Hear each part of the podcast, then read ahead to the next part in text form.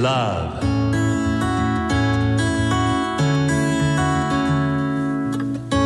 サウナをこよなく愛する私豊沢ひとみが素晴らしきサウナの世界をご紹介するコーナーラブサウナ。このコーナーではサウナの魅力豆知識そして各地のさまざまなサウナとその周辺のカルチャーまでゆるりとお届けします。今日は登別万世閣をご紹介します。登別といえばもう何といっても温泉。北海道を代表する温泉地ですよね。温泉街に着くとあの硫黄の香りが広がっていてああ登別に来たなとワクワクしますよね。でこの万世閣でも源泉かけ流しの温泉が楽しめます。でもちろん温泉もいいんですが注目はサウナです。去年の春に完成した新しいサウナ。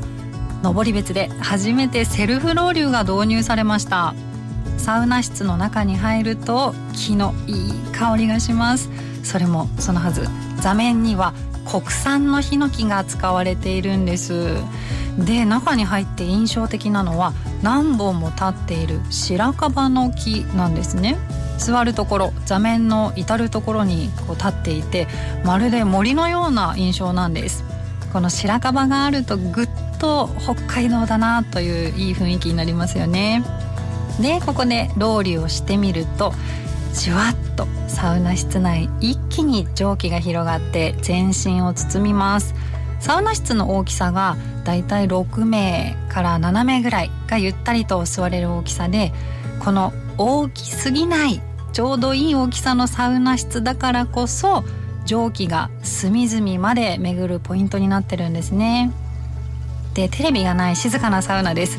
照明もすごく落ち着いているのでゆっくりじっくり汗をかくことができます。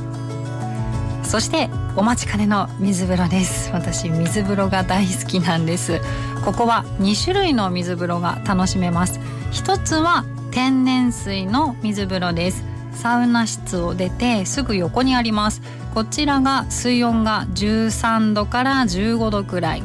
夏の暑い日に嬉しい水温ですね。もしかすると天然水なので冬に行くともうちょっと水温が下がっているかもしれません。そしてもう一つは温泉水の水風呂。なんと登別温泉の源泉を冷やして水風呂にしてるんだそうですよ。